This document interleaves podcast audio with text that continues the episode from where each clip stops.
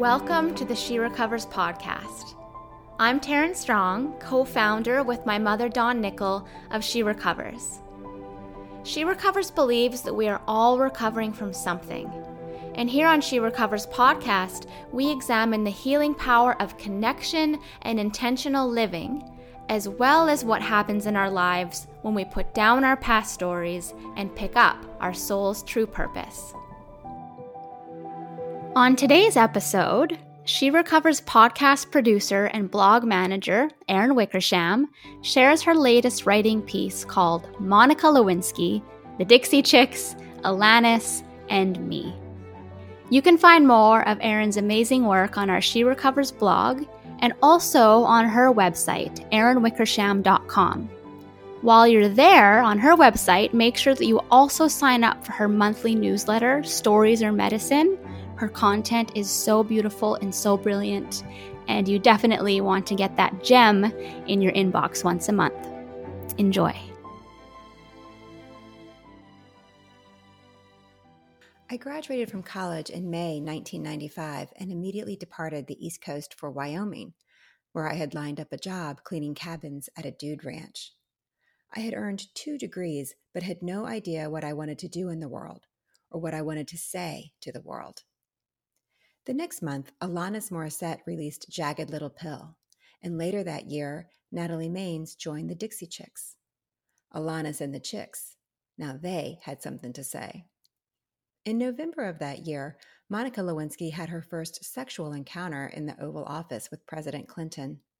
It wasn't really sex, though. Like all good girls, she knew the difference between intercourse and blowjobs. In Wyoming, I was following those same rules. I wish I could say I screwed around with a wrangler or a cowboy, but no, he was the guy that ran the kid program. 22 years later, details about him are fuzzy, but some things I remember quite clearly. He was from Texas, and all the pleasure was his. We were, after all, just fooling around, as Monica would later describe it. Alanis Morissette understood these things, and she sang, Because the joke that you laid in the bed, that was me and I'm not going to fade as soon as you close your eyes. And you know it. In 2003, nine days before the American invasion of Iraq, Natalie Maines told a London audience, We don't want this war, this violence, and we're ashamed that the President of the United States is from Texas.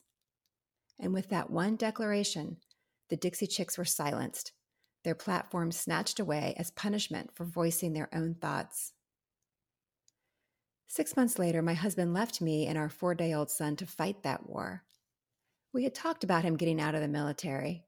I wish I could say I wanted him out because I did not want that war, that violence.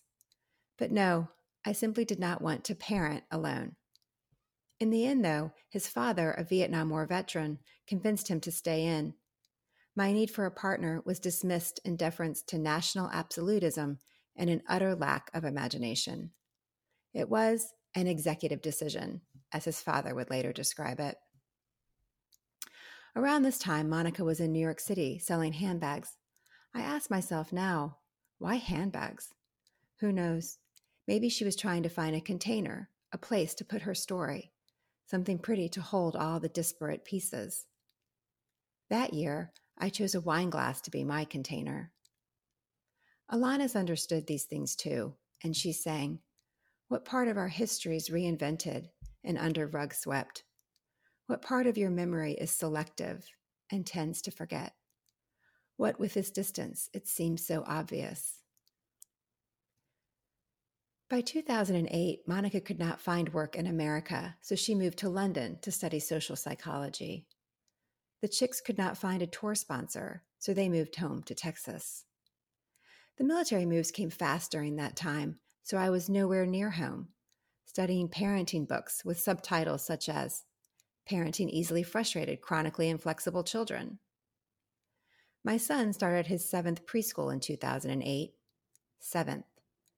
That number I remember, but other numbers and details from that time elude me. There were too many moves, too many separations to count. And there was no space to see the damage that the disconnect from one another, from myself, was causing. For all those years, I sang along with Alanis, and had no idea what she was saying. I mourned the chicks and did not see how their manufactured silence perfectly aligned with my own. I judged Monica and did not recognize her as my sister. And while I felt alone in my story of disconnect, I do not think I was alone in my ignorance, mourning, and judgment.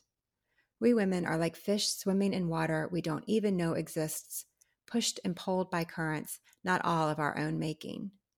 Unable to see the overlap and similarity in our stories, the silence and shame keep us separate and alone. Part of remembering yourself is recognizing what is yours to deal with and what is not. It is looking at the totality of our experiences and teasing out behaviors from causes. Yes, we need to own our own shit, but not all of this shit is ours to own. It took seven more years for these connections to come into my awareness. My mind, my conscious knowing, registered nothing, but my bones did. My soul did. Seven years passed, and slowly, so fucking slowly, the connections became clear to me, the separation lifted, and the remembering took hold. In 2015, Monica gave her now famous TED Talk on The Price of Shame, and the Chicks announced their first headline tour in 10 years. Alanis released a collector's edition of Jagged Little Pill in celebration of its 20th anniversary. And in August of that year, I finally put down my old story of shame and silence and began celebrating the release of me. Finally, I have begun to see what I want to do in the world, what I want to say to the world. I am joining Monica in taking back my narrative and the chicks and taking back my voice.